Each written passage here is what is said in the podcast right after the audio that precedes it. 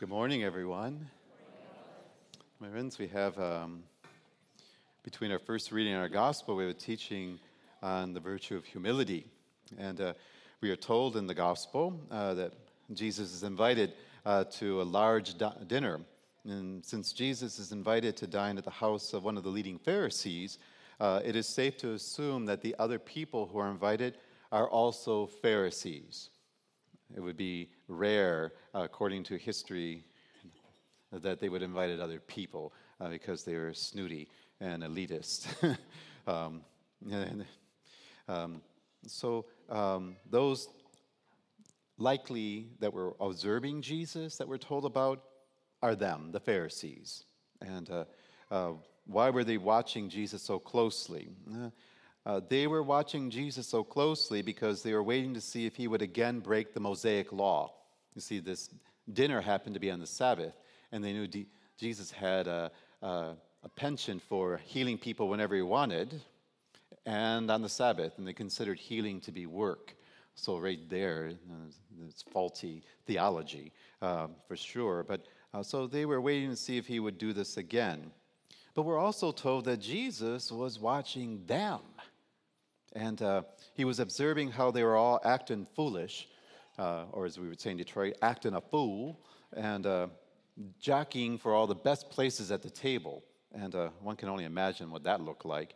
Uh, they were looking for all the prominent seats. And um, here we see Jesus determines to teach them all a lesson in humility.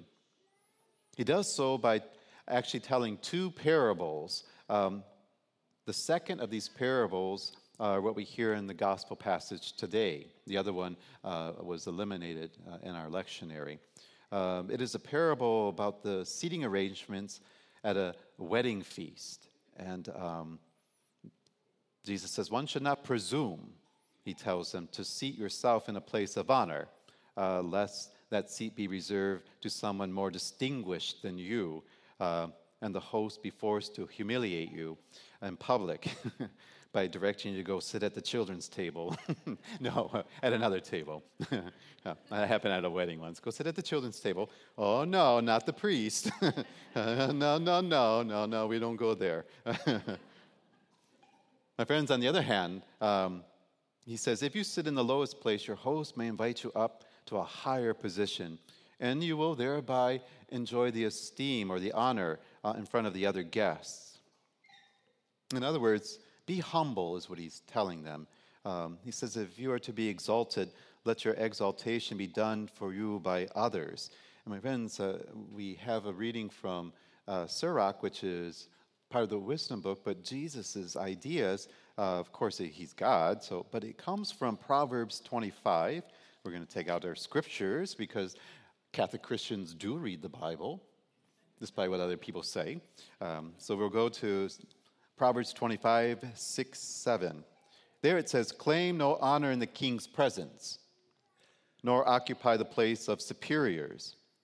For it is better to be told, Come up closer, than to be humbled before the king. Also, uh, we have 27, 2, which uh, perhaps is even more important, what Jesus was getting at. Let another praise you, not your own mouth. Let a stranger do this, not your own lips. So you see, this is where Jesus is. Uh, this is what he's getting at uh, here. So, my friends, uh, humility is a great virtue, but it's not one that uh, humanity in general uh, likes to put forth a lot. And uh, societies of late do not promote humility, nor does it incline us to favor it. Um, life, as we are told, is very competitive. And if you want to get somewhere, you got to step on people. That's what I was trained to do in the corporate world. And um, it usually puts forth that uh, humble people usually get walked upon. And uh, as the old adage goes, humility never won a war. And uh, my friends, uh, because I know we have lots of sports fans, and I may be wrong, you can correct me after Mass, but I was thinking, can you imagine the Seahawks head coaches and management giving players a pep talk on humility uh, before the game or at halftime? Don't push too hard. Uh, give them the right of way. Don't say bad words. Can you imagine that? That's not going to win the Super Bowl, is it? No, no. Uh, or how about um, on Wall Street, those big mega financiers. Can you imagine one of them actually attributing their talent for making money to God? yeah, that's not going to happen. But, my friends, for that matter, how many Christians are convinced uh, that all we are and all we have is pure gift and grace from God? How often do we acknowledge God for everything that we have? And, um, my friends, since the time of this writing of the gospel, since the time Jesus walked on the earth, and since the time of those arrogant Pharisees, not much has changed regarding humanity's avoidance of humility. And um, there's still a bunch of energy put into getting prominence in society and even in the church. And um, there is still a lot of self righteous and self serving uh, posturing in daily life, in loving, um, in serving, and even in worship. Um, and many folks, you know, nod their head, yes, humility is good for somebody else. um, but as disciples of Jesus Christ, uh, we must remain humble.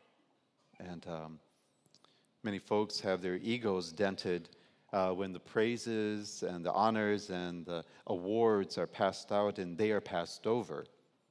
And uh, my friends, I have to be careful and balance my homily. Uh, my homily seeks to elevate humility, um, but in no way do I wish to undermine the right of people and society to recognize or praise a life um, or a talent spent in the service of others, um, or the importance of celebrating those uh, worthy of celebration because they mirror the goodness and the gifts of God and put their talents uh, towards helping others. Uh, so I don't, I don't want you to think that. And actually, the Proverbs that I quoted you would have, would contradict that anyway. They would say, you know, let others praise you, uh, but don't do it to yourself. Um, and I don't think Christ would have wanted that. Rather, th- our Lord is warning us against the presumption of immanence on our own parts. And uh, in doing so, he was not condemning the ability of others to recognize us and our worth, uh, should they wish to do so. And uh, in this, Jesus is resplendent and of the wisdom teachings uh, that I quoted uh, from Old Testament. And my friends, there, um, Jesus uh, in the gospel uh, at the end, he talks about, uh, and sometimes it seems odd, he'll say, he looked at the host and he said, and by the way, when you, you invited me, but when you invite, invite people who are sick. And what you're, what's missing from the lectionary, uh, our reading is uh, Luke 14, 1, and then 7 through 14. So 2 through 6 is eliminated uh, in the lectionary.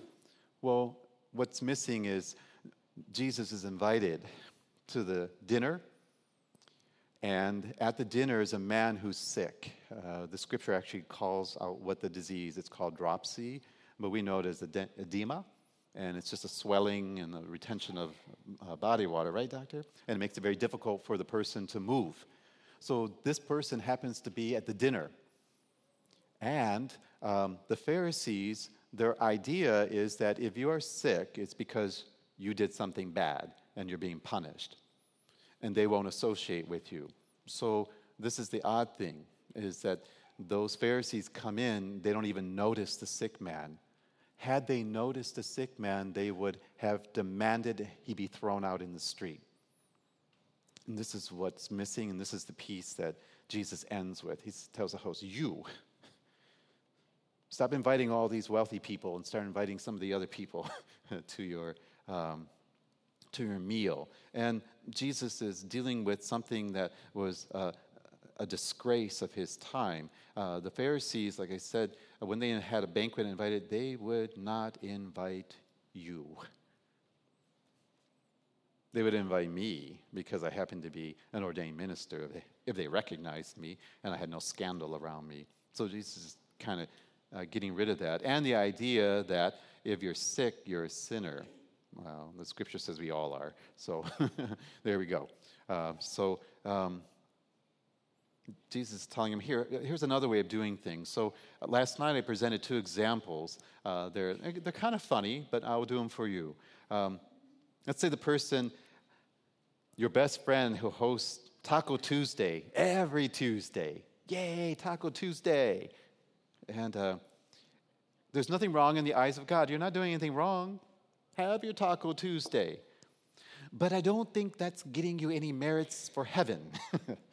right? Right? There's no sin, but I don't know if that's going to get you any more help to get you into heaven. On the other hand, the person who spends Tuesday afternoon teaching Bible study or helping out at a soup kitchen or a nursing home, yeah, that's pretty good. That's gonna, you're gonna get some check marks. Good, good, good, good, good, good.